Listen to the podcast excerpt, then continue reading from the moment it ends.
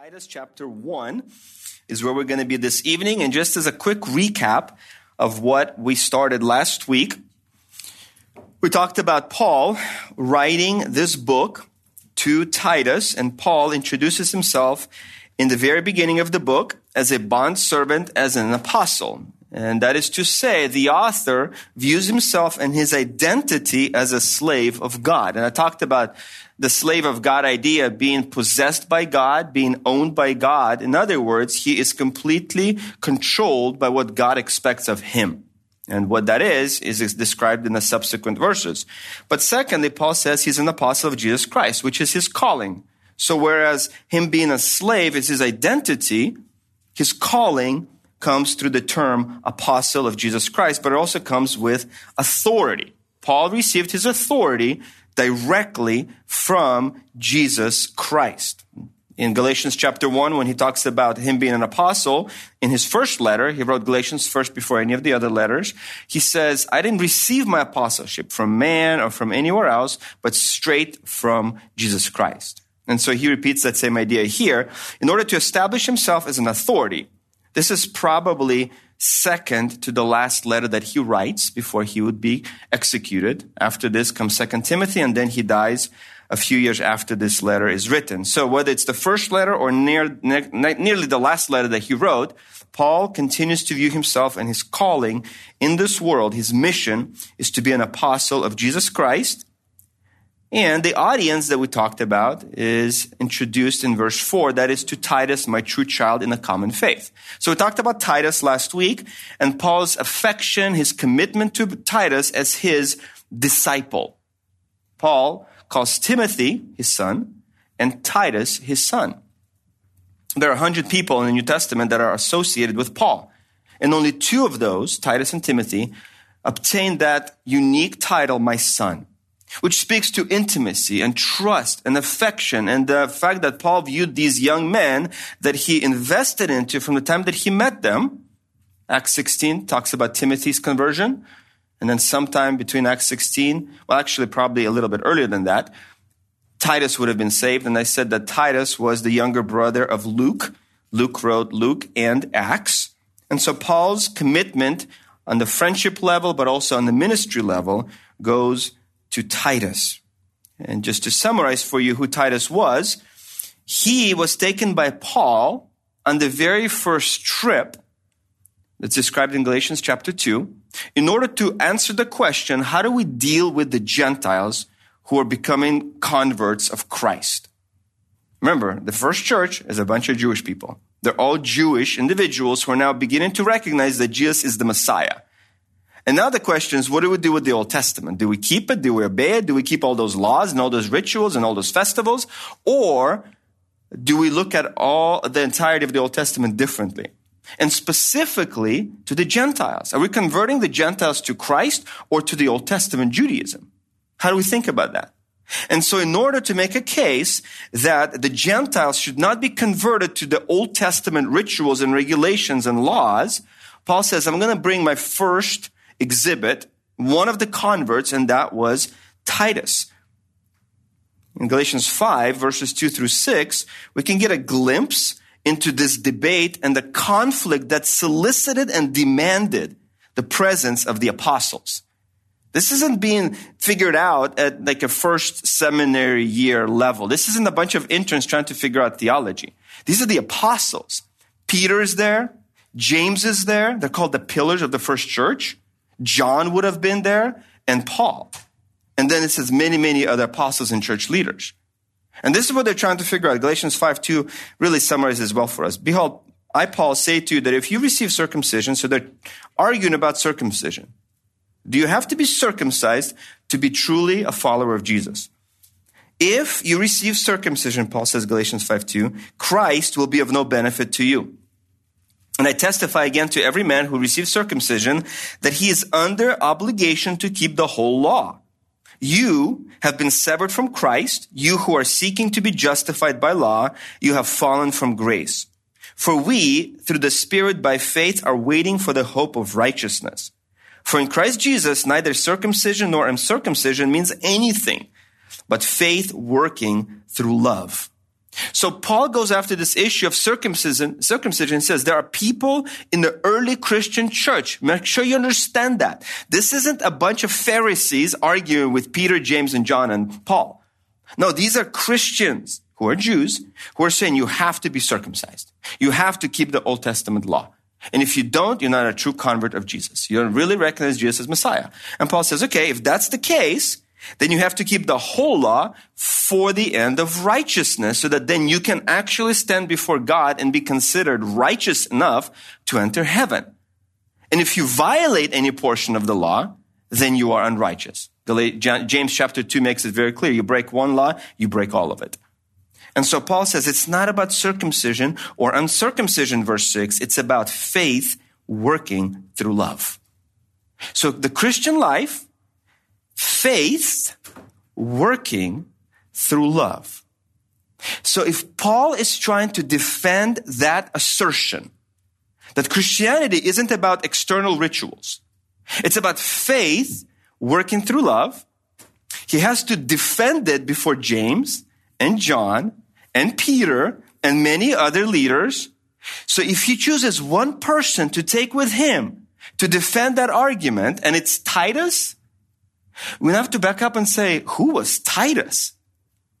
How godly was he? Faith working through love. So his life, professing to be a believer in Jesus Christ, was characterized by love and by all of the other elements of Christian godliness, because that is what Titus 2, 1 through 4 will talk about. Well, I'll address that in just a minute. So you have to have an elevated understanding of Titus. This isn't a kid. This isn't a new convert. This is a man who has proven himself to be faithful and godly enough that Paul says, I'm going to bring you the best in order to prove to you that it's not about circumcision. It's about this kind of faith living this kind of life.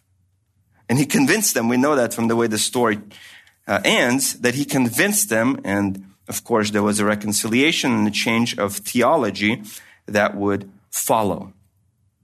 So we can say, from the time that Titus was converted, sometime in Acts, sometime probably in Acts 11, most likely, he became a man who was devoted to God, a man who was characterized by godliness and by love and true love for Christ and his people to such a degree that Paul would have ministered with him, as I said last week, in Antioch, in Jerusalem, in Corinth, in Ephesus, in Crete, and in Rome for two and a half decades. Paul and Titus would have ministered together. It also speaks that he wouldn't be easily intimidated. If he's showing up before the tribunal of the apostles to defend this theology, you can imagine him having courage. We talked about his role in the church in Corinth last week and how courageous and tactful and wise he had to be but I want to think about courage. This yesterday and today we had board meetings here at the seminary, yesterday at the university. And um, there's about 15 board members who oversee the university and the seminary. They make kind of high level decisions and they lead the whole thing. Pastor John is the chancellor, Abner Chou is the president. And so these men gather around them. And so this morning we had a couple who's a seminary student and his wife come to do their testimony. He's in his first year of seminary. Now, he is a former NFL player played for the Ravens and a couple other teams, I think. Uh, top notch, right? He was uh, all time leading receiver in the ACC. She's a two time gold medal medalist. She has still the world record for the 400 meter run. Okay, so these are not people who should be easily intimidated, right? Right? Right. If they can accomplish NFL and she is literally has two gold medals and she's the favorite for next year and then six years from now, they're not, they shouldn't be easily intimidated. She walks in, they walk into the boardroom and she said, this is such an intimidating environment. Only because you have a bunch of suits all around the table and they're just staring at this young couple early, in their early twenties. But you would say, okay, so this is her literally opening line from her mouth before she says her testimony. And you have Titus who's appearing in a similar fashion before the tribunal of the early church leaders. So Paul picked a man who can stand his ground, who has enough confidence and courage to lead the church, and he will use him in that regard. One of the commentators described Titus this way. He was capable, energetic, tactful, resourceful, skillful in handling men and affairs, and effective in conciliating people. Naturally more aggressive than Timothy, he could not only take orders, but also take the initiative in the face of challenging circumstances. He breathed the spirit of Paul as he was vigorous, resourceful, and a strong arm to Paul. And so that's the partnership that we have to imagine when we talk about Titus and Paul. The last time that Titus is mentioned in the New Testament is in 2 Timothy chapter 4 verse 10. This is a couple months before Paul is executed. And I talked about this verse last time. That is to say that Demas had abandoned Paul. He defected from the faith because he became too worldly and chose worldliness over Christ and the mission of the gospel. In that same verse, 2 Timothy 4.10, it says that Titus went to Dalmatia. And I made a point last week that Titus was so committed to the mission of advancing the gospel that he would rather take it to another location in the Roman Empire than to stay with Paul in the final days of his life. As much as he would have wanted to do that. If he knew, and he would have known, that Paul's death is imminent, you have this desire to be with your mentor, with your advisor, with your, uh, your discipler. And yet he chose to advance the gospel of Jesus Christ. Well, Paul in verse 5 says, For this reason I left you in Crete that you would set things in order. So, as difficult as the situation in Corinth was that we talked about last week, if Paul, of all of the other people accessible to him, the hundred that are mentioned in the New Testament, he picks one, Titus.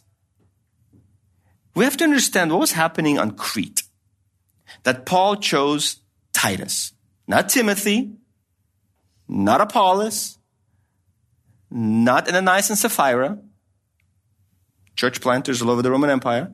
He chose Titus. Verse 12 says, Cretans are liars, evil beasts, and lazy gluttons. In verse 15, he says, they are defiled, their mind and their conscience are defiled. Verse 16, they profess to know God, but by their deeds they deny him. They're detestable, disobedient, and worthless for any good deed. Commentators write about the Cretans as men who had low moral values, who were deplorable. They prided themselves in the fact that Zeus, the Greek god, was born and was buried on Crete.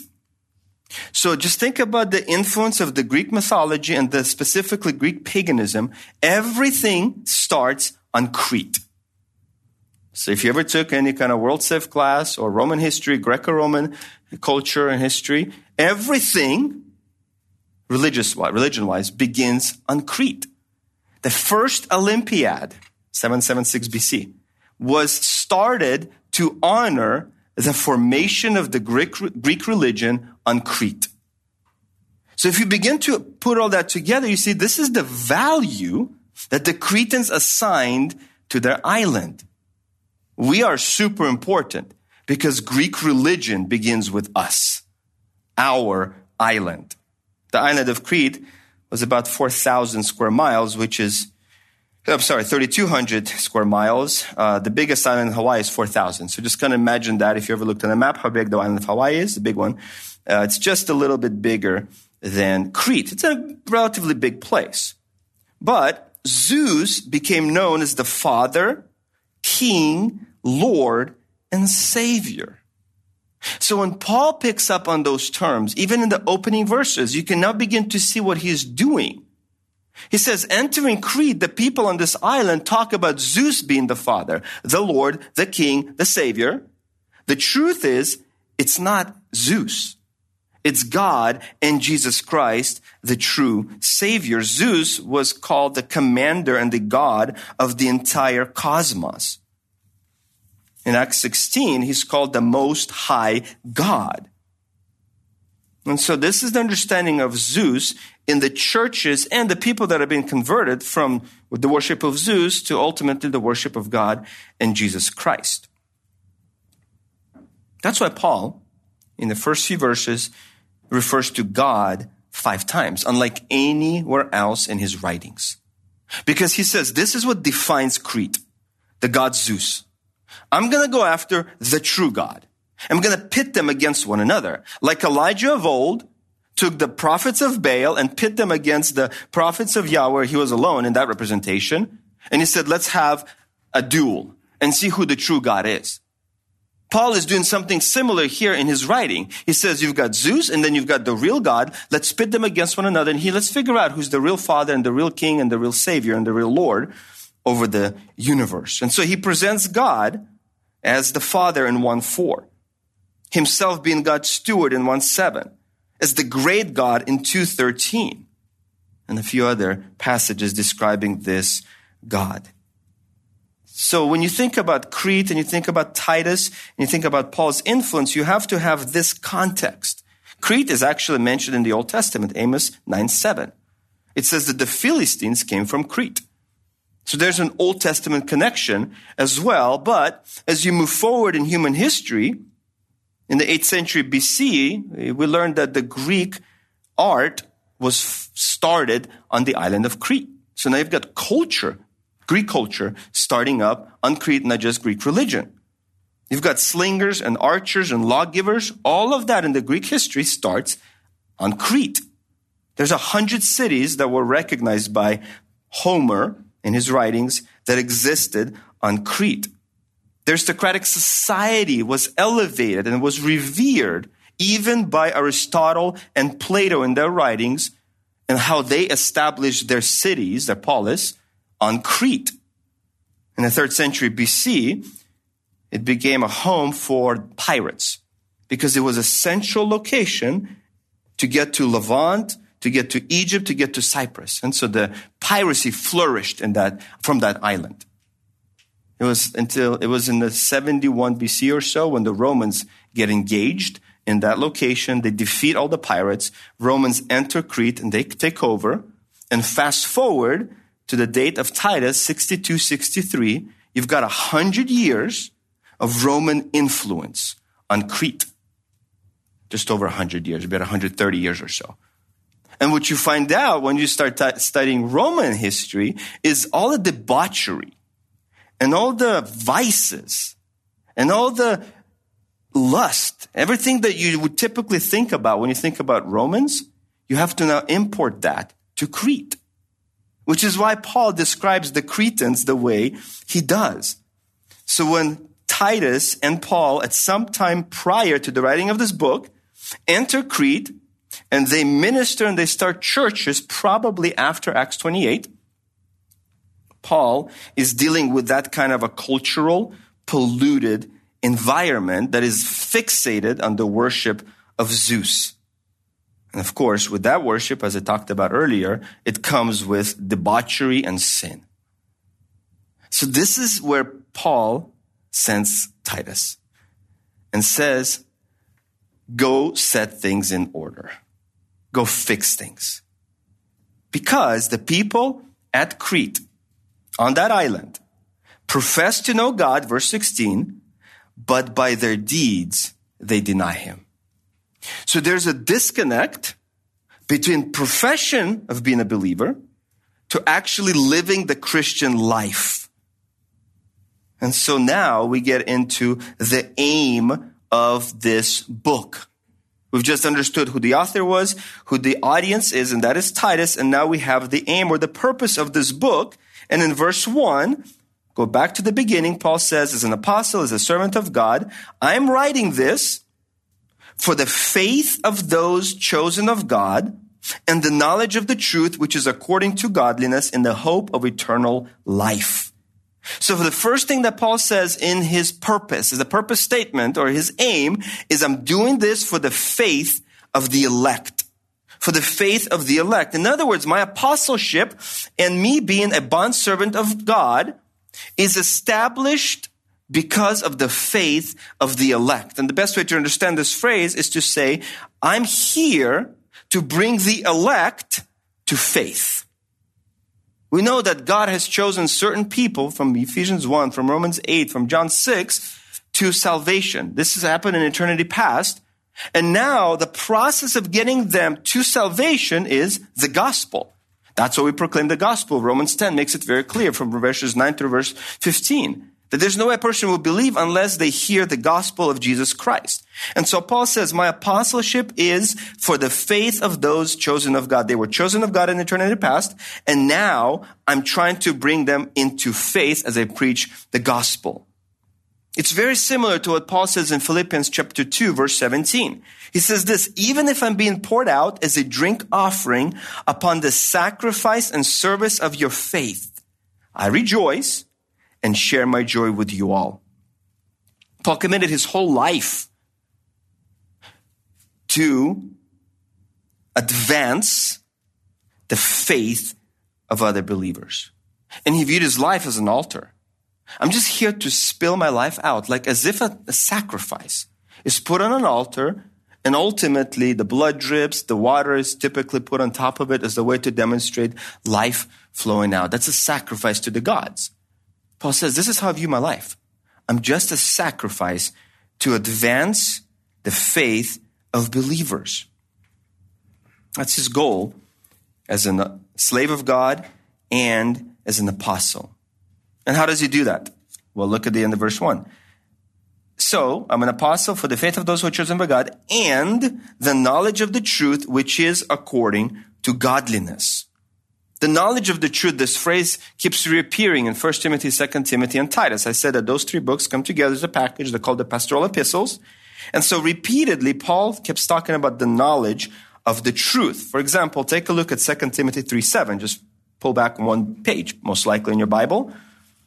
And so he's talking about individuals who are ungodly. Verse 2 calls them lovers of self, money, boastful, arrogant, revilers, disobedient to parents, on and on and on. In verse 7, he says this, always learning and never able to come to the knowledge of the truth. So whatever knowledge of the truth is, it's not simply intellectual because they're always learning. So it's not just about intellect. There's something deeper to that. If you look at 1 Timothy chapter 4, and if you look at verse 3, he says there are people in churches who forbid marriage, advocate abstaining from foods which God has created to be gratefully shared by those who believe and know the truth. For everything created by God is good and nothing is to be rejected if it's received with gratitude. So now this rejection of marriage and certain foods comes because people don't know the real truth. And if you look at 1 Timothy chapter 6, in verse 3, he says this If anyone advocates a different doctrine and doesn't agree with sound words, those of our Lord Jesus Christ, and with the doctrine conforming to godliness, godliness, doctrine, think back to Titus 1, he's conceited and understands nothing. But he has a morbid interest in controversial questions and disputes about words, out of which arise envy, strife, abusive language, evil suspicions, and constant friction between men of depraved mind and deprived of the truth, who suppose that godliness is a means of gain. So now you have men who are pursuing godliness, pursuing truth, but their minds are depraved and they are deprived of truth. So I'm just trying to make a case that as Paul uses this phrase, knowledge of the truth, pursuit of the truth, it's not simply intellectual. There's something deeper that Paul has in mind. And the way you understand or know about yourself whether you do have that knowledge of the truth is back to Titus 1 1. It is according to godliness. That truth is according to godliness. That is to say, it demonstrates itself in a life of godliness. John 17, 3 is really what we're talking about. This is eternal life, that they may know you, the only true God, and Jesus Christ whom you've sent. So you have eternal life being defined as knowing God and Jesus Christ. You go back to Titus 1, and he talks about the knowledge of the truth. And in verse 2, in the hope of eternal life. So Paul links the same truths that John does as he defines the true knowledge of God. That is to say, we're talking about a true relationship with Jesus Christ. So it's not simply understanding the words that you can read on the pages of scripture. It's not simply understanding the gospel intellectually. John Calvin defines true faith as intellectual assent that ultimately you understand with your heart. There's an emotional or affective response, affective, and then ultimately it, res- it results in an emotional commitment or a decision, a volition. So it's intellect, it's affection, and it's volition. That is true belief, according to John Calvin, which is pretty standard when we talk about true faith versus false faith. So it's not simple understanding, it's understanding, it's having a response, hatred towards sin, love for Christ, and then deciding to follow Jesus. So Paul is talking about my life is committed to this mission to advance the faith of God's elect, to bring them to faith and then to advance them in that faith and the knowledge of the truth that is according to godliness. It demonstrates itself in godliness in the hope of eternal life. Uniquely, Paul focuses on godliness. There are 37 mentions of this word in the New Testament, godliness godly or godliness. Okay, adjective or noun or adverb. 23 of the 37 are in 1st, 2nd Timothy and Titus. There's a unique focus in these three final books of Paul on godliness, godly living. It's as if Paul, reflecting on his, by this point, nearly 35 years of ministry, and it says, if there's something that I'd like to leave behind as a repeated theme for Christians to never forget, it's godliness. And so he, he mentions it 23 times in those three books. Whereas the rest of the New Testament, the rest of the New Testament, the other 24 books, only 14 times. So if you want to remember anything about Titus, remember that the Christian life is characterized by godliness.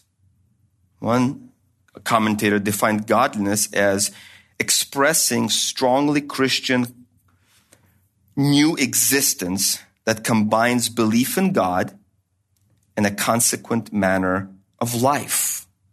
It's a total commitment of one's life to God with the emphasis on the practical working, outworking of that faith.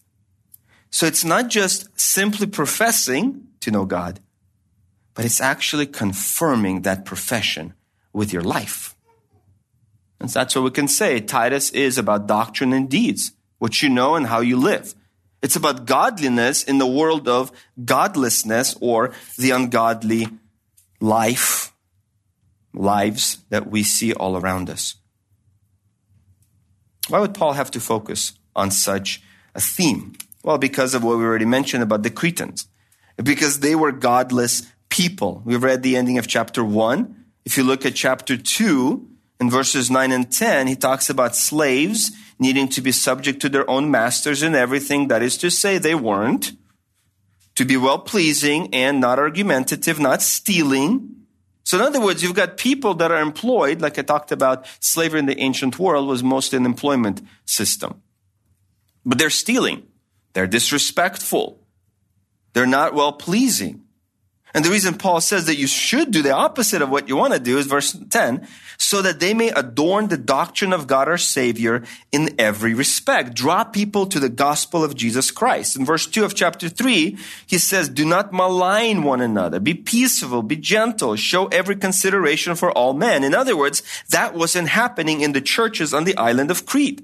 In verse 10 of chapter 3, he says, reject the factious men after the first or second warning. Knowing that this man is perverted, he's sinning, being self-condemned. That's a version of church discipline. We practice that here. It's as if he's skipping the last two steps. You know, church discipline has four steps, right? If you see somebody sinning, you go to him. If he doesn't listen, you bring another person with you. If he doesn't listen to two people, you tell the whole church. And if he doesn't listen to the whole church as it goes after him, then you put him out. Here, Paul says, look, if you find a factious man, warn him once, warn, warn him twice, get him out. In other words, there was, there were people on Crete that were characterized by this behavior. So that's the environment that Titus enters as he's supposed to set things in order. What really was happening is the churches on Crete were beginning to reflect the culture around them. Because the ancient philosophers describe Cretans as liars, lazy, and evil, verse 12. To cretize, Crete, cretize as a verb, in the ancient world means to be a liar. That's it. If you're a Cretan, you are a liar. Because the first king of Crete, Pucius, was considered to be a liar. And so, kind of from that initial story, everybody was characterized as liars. So, as you think about our environment, I hope you can agree that this book is kind of relevant because godlessness is all around. Liars are all around. Whether they're lying to us about the economy or about climate change or about our gender, right? Women can be men and men can be a woman. All this crazy stuff that's happening around us, I think it's very relevant to our current day. In some sense, I think 2 Timothy chapter 3, the first five verses are being lived out right in front of us. When Paul says in the last days, difficult times will come. Men will be lovers of self, lovers of money, boastful, arrogant, revilers, disobedient to parents, ungrateful, unholy, unloving, irreconcilable, malicious gossips, without self-control, brutal, haters of good, treacherous, reckless, conceited, lovers of pleasure, rather than lovers of God. And I read verse four, verse five before. They hold to a form of godliness, but they denied its power. And I think if you look at all of those statements and all of those descriptions of individuals, we can see that happening in front of us. For Paul, this was a prophetic statement. This is what the future looks like. I think for us, this is what the present looks like. And therefore, the book that calls us to godliness amidst godlessness is a very relevant book for us to consider. And I would say the key verses of this book are two verses 11 through 14. Chapter 2, verses 11 through 14. And this is what it says. For the grace of God has appeared. In other words, why did the grace of God come?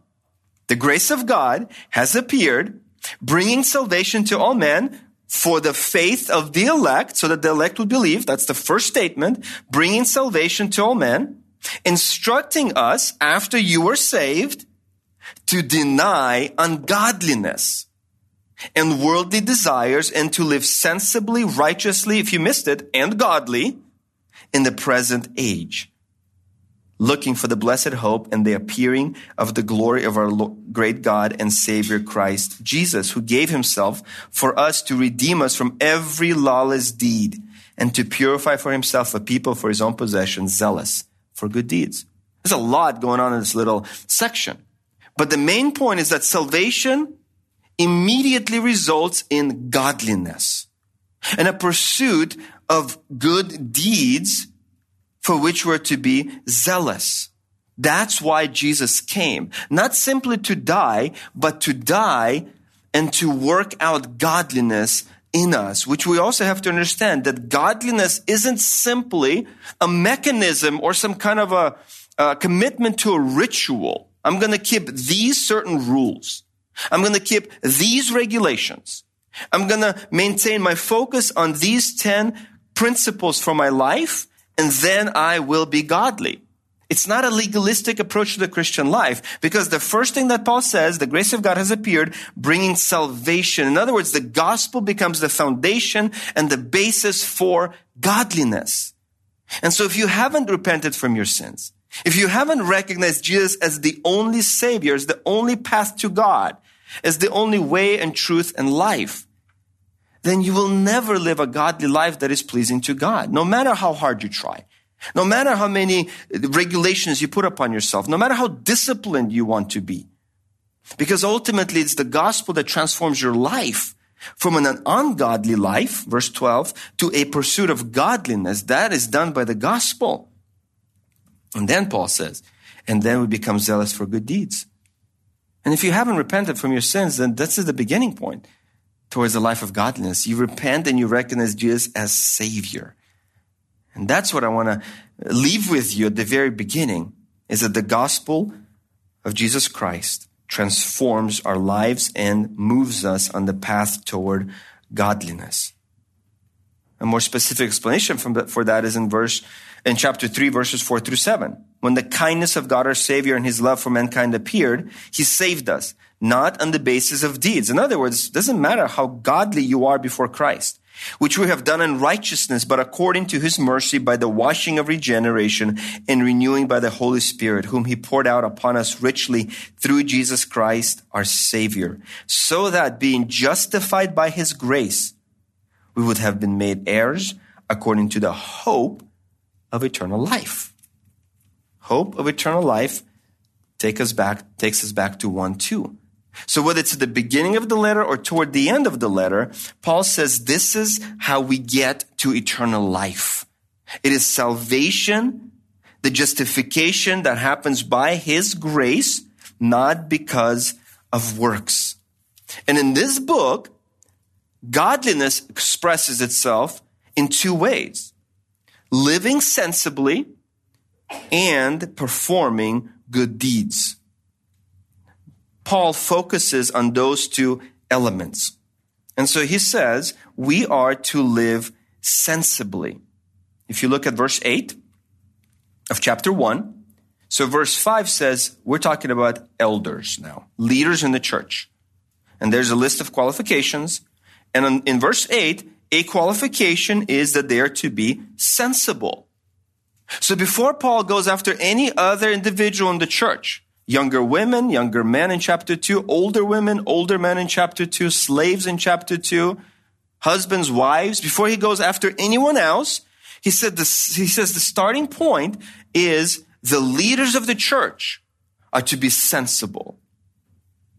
They're the ones who are going to set the example for every other Christian. And the definition of sensibility in this book is self-control through sober thinking. Self control through sober thinking. It means that you and your behavior are appropriate to every situation. It's about using good judgment in every situation. It's about moderation. It's about restraints.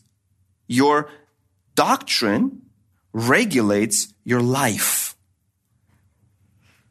One of the best uses or maybe illustrations of this term that appears back in Mark chapter 5 is in the context of a demoniac. When Jesus heal, heals a demon possessed man in Mark chapter 5, the first part of the chapter, he's in the country of the Gerasenes. And so he casts out the demon. In verse 4, it says he was bound by shackles. He would break them. Nobody was strong enough to subdue him. He lived in the tombs in the mountains. He would cut himself with stones. He was a crazy man. And in verse 15, after the demon has been cast out, and remember the demons, his name was Legion, verse 9. There are many. Jesus cast them out into the pigs. In verse 15, Jesus came they came to Jesus, this, this is uh, the people now of the city, and observed the man who had been demon possessed sitting down, clothed in his right mind. There's your word, sensible.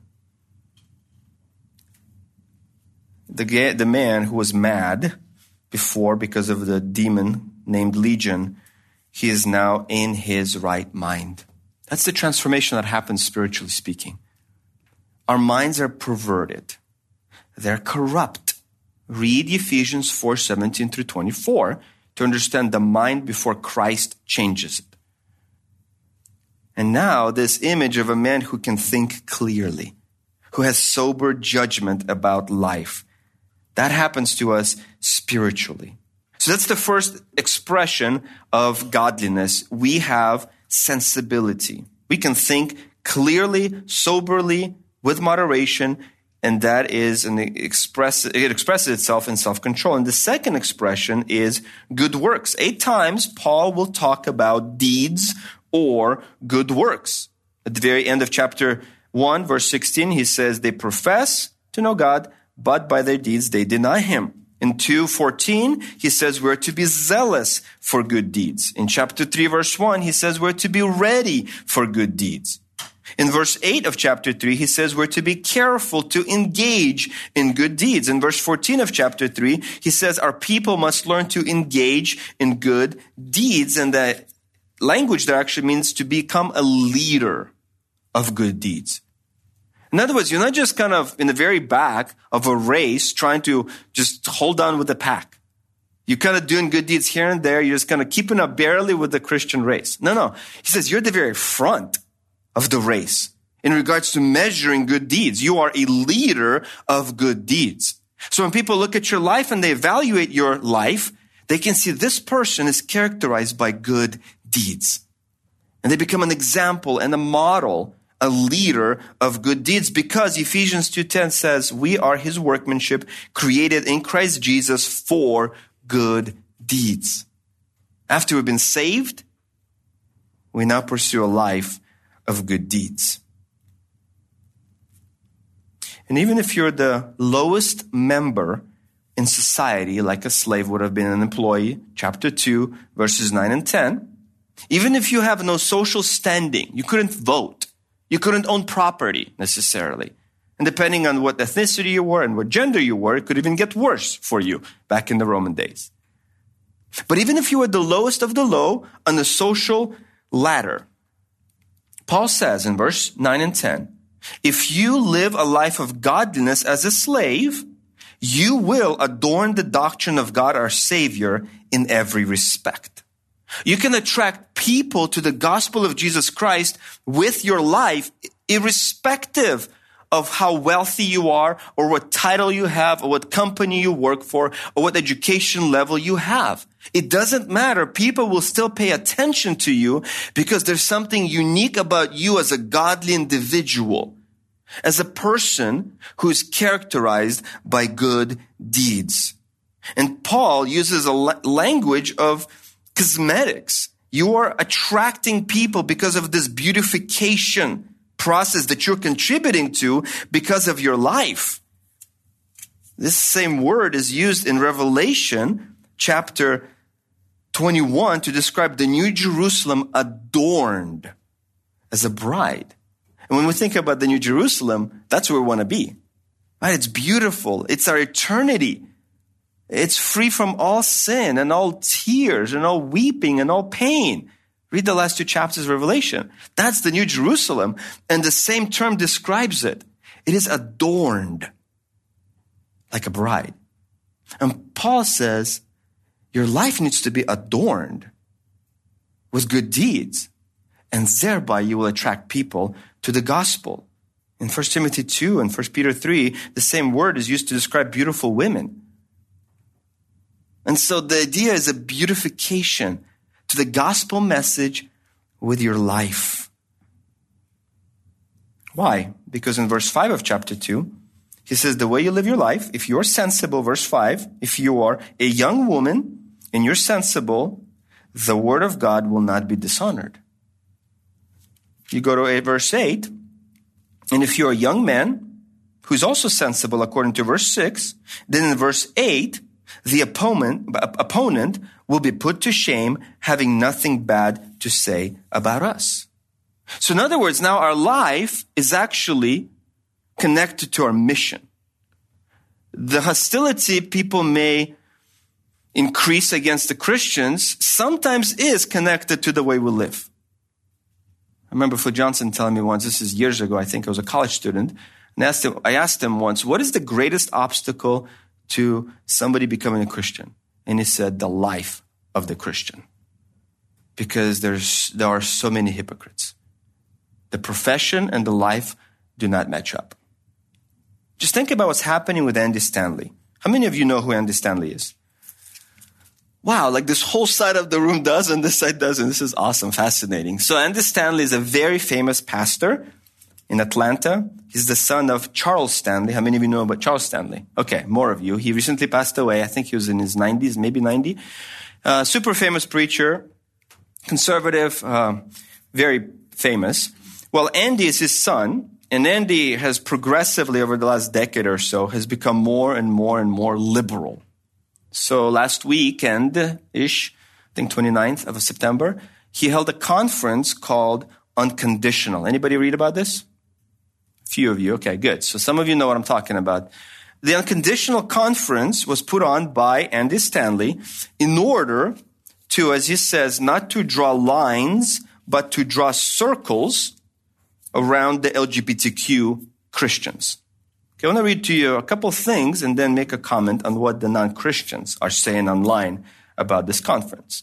The Unconditional Conference, this is their description of it, is a premier event for Christian parents with LGBTQ plus children, ministry leaders, and counselors. In a world that makes us choose sides, you will experience a conference from the quieter middle space. You'll enjoy community with, with hundreds of other Christians on similar journeys and be informed, nourished, refreshed, and discover newfound purpose you once may have thought impossible. So at this conference, he had multiple speakers, non-conservative Christians, but there was a homosexual couple married, Justin Lee and Brian Nietzel, who are in a same-sex marriage. And so he says this is why they were invited. I'm sure you've read all about it. He says, here's the thing about Brian and Justin. Their stories and their journeys of growing up in church and maintaining their faith in Christ and their commitment to follow Christ all through their high school and college and singles and all up to that time that they were married. Their story is so powerful for parents of gay, especially kids, that it's a story gay parents and gay kids need to hear. And so he focuses it on their commitment to follow Christ that allegedly never fails. And he says that this is what they have chosen, and therefore we should not judge them. He says this gay Christians choose a same sex marriage not because they've convinced it's biblical, they read the same Bible we do, they chose to marry for the same reason many of us do love, companionship, and family. It is their decision. And our decision is to decide how we respond to their decision. So, in other words, he puts the onus on the people responding to the truth of the fact that there's a gay couple who are speakers at this conference, and he wants us to accept them. Now, there's a lot of criticism. Al Mohler criticized him. There's a number of articles you can read all about it. One I wanted to read to you from an unbeliever. Quote, that's why Andy Stanley's sermon isn't a step forward. It's the same bigoted, some cuss words, that we're used to hearing from evangelical preachers. He's not a Christian. He just, this is the unbeliever writing, he just delivers it with a smile, as if he's doing gay people a favor by complimenting their devotion. He's just couching his bigotry in the language of religion to make it all sound better. Just because he's not preaching fire and brimstone doesn't mean he doesn't harbor the same views as every other evangelical who routinely condemns homosexuality. Another person said, LGBTQ Christian, what a warped concept. So from the world's perspective, a Christian pastor wanting to embrace and affirm the homosexual lifestyle comes across as completely hypocritical. And so they get criticized. This is happening now. This is a week old. I'm not pulling something from the 90s for you guys. This is happening here and now. And now you begin to see, okay, a Christian who doesn't live like a Christian, according to the biblical ethic of sexuality and morality, is mocked. And because how else are they going to respond? Because you're either drawing people to Christ with your life of faithfulness and obedience to scripture, or you're giving people a platform to mock Christ and his gospel. It's not just about what Andy Stanley's doing. It's about what we're doing. So as you think about your life every single day, 24 hours a day, whether it's Sunday or Wednesday, is your life an adornment to the gospel? Or is it an obstruction to the gospel that solicits mockery and accusations of hypocrisy. I think that's the application from this book that I hope all of us are willing to take away. That Paul is writing to the Cretans of the first century AD, but by application, it's relevant to us.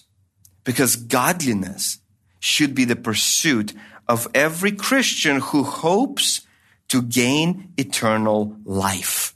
Chapter 1, verse 2. So the reason Paul says, I'm investing into the faith of the elect, I'm investing into the knowledge of the truth that is resulting in godliness is because we have the hope of eternal life. In other words, the desire and the pursuit and the hope of eternal life ultimately motivates us toward godliness. That's what Paul is trying to say here. He, he says something similar in Colossians 1. We have heard of your faith in Christ Jesus and the love with which you have, which you have for all the saints because of the hope that is laid up for you in heaven. The word of truth that is constantly bearing fruit and increasing from the day you heard it. So in other words, you have this hope that is laid up for you in heaven that translates into you constantly bearing fruit. It's the same thing that Peter says in 2 Peter chapter 1, verse 3. His divine power has granted us everything pertaining to life and godliness through the knowledge of him who called us. In this way, we will gain entrance into the eternal kingdom of our Lord. The same principle, principles that Peter connects, Paul connects. That we are motivated by this transition from this life to the next. And that should impact our lives today. And so Paul says, in eternity past, God elected you, chose you for salvation. That triggers a hope for eternal life from a God, verse 2, who doesn't lie. Remember, Zeus was a liar. The first king of Crete was a liar. The Cretans are liars, verse 12. And so he says, but our God doesn't lie. And when he makes a promise that he will give you salvation that results in eternal life that he promised long ages ago, that is a reference to the eternal covenant that was made between the Father, the Son, and the Spirit. We're not talking about something written in the Old Testament here. No, it's something that, that God had made a decision, according to Ephesians 1, 4, and 5, before time began to save people. And so God made this covenant within the Godhead to save a number of elect individuals through human history, and that will come to pass. Verse 3 says, at the proper time. It came to pass. Even his word in the proclamation with which I was entrusted according to the commandment of God, our Savior. It's what Revelation 13:8 says, the lamb who was slain before the foundation of the world. But that lamb was slain before the foundation of the world. What in the world does that mean? Well, there was nothing created and the lamb was slain? In the plan of God, he was because the plan of God before eternity past included this commitment toward saving a group of people, the elect. And then Galatians 4 4 says, when the fullness of time came, God sent his son born of a woman. So you've got eternity past being attached at the proper time. Verse 3 of Titus 1. So now we're blending eternity with human history.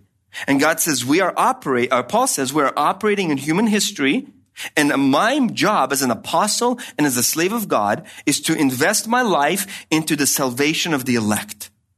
And then to help them in their pursuit of godliness. And Paul says, I can't do this alone. And so in verse 4, he says, Titus. And in verse 5, he says, set things in order. Fix things that are broken, and that is his assignment. So we know the author, the audience, the aim, and now we know the assignment, and we're going to start talking about it next time. The assignment begins in verse 5 set in order that is left behind by me when I was at Crete before. I couldn't finish the job. I'm sending you Titus to finish the job because there's a leadership vacuum. So appoint elders in every single church. And there are certain qualifications that these men have to fulfill before they become elders. And make sure that their life is characterized by sensibility and good deeds. So, as we embark on this journey into Titus, however many months it's going to take us, I think I'm going to go slow. The takeaway, if at all, if you want to take anything away, is that what you know and what you listen to and what you read, your doctrine, impacts your deeds. Because if you're in Andy Stanley's church and what he teaches and what he professes to believe from scripture and then teach to his people, thousands and thousands of people, their deeds, which is the understood what they are from the conference they just hosted. That's why you have to be careful what you listen to and what you study and what you read and who, the, what the sermons are that you listen to. That's why we pay so much attention on this campus to proper teaching, proper interpretation of scripture. That's why we tell people go to seminars, study the methodology, the hermeneutics. How do you study scripture? Because it ultimately impacts your life. And your life, after all that teaching, all that doctrine, will either attract people to Christ or become an obstruction for people to come to Christ. And I hope that your desire for yourself is that you want to adorn the gospel of Jesus Christ. Let's pray to that end. Lord God, we are grateful that we can come to you this evening, understanding what you expect of us. Understanding that apart from the work of Jesus Christ in our lives, apart from repenting from our sins, turning away from them, confessing Jesus Christ as the only Savior and as the only Lord of our lives, we can never, ever have the hope of eternal life. But we do confess that He is our Savior and our King. And we are on a mission sent by Him into this world characterized by godlessness in order to bring about the faith of the elect, to help one another in advancement toward godliness as we long for the New Jerusalem. I pray for all of us as a Bible study that as we interact with people all around us every single day, and as they hear us talk, and as they watch us make decisions, as they see us spend our money and our time, that we would attract people to the gospel and that when we end our Christian race, as Paul said of himself, I've run the race, I've finished the course, there's now laid up for me the crown of life. That we would confidently and eagerly await that crown. Empower us to that end. Give us a desire and a discipline to pursue godliness. We pray this to the honor of your name. Amen.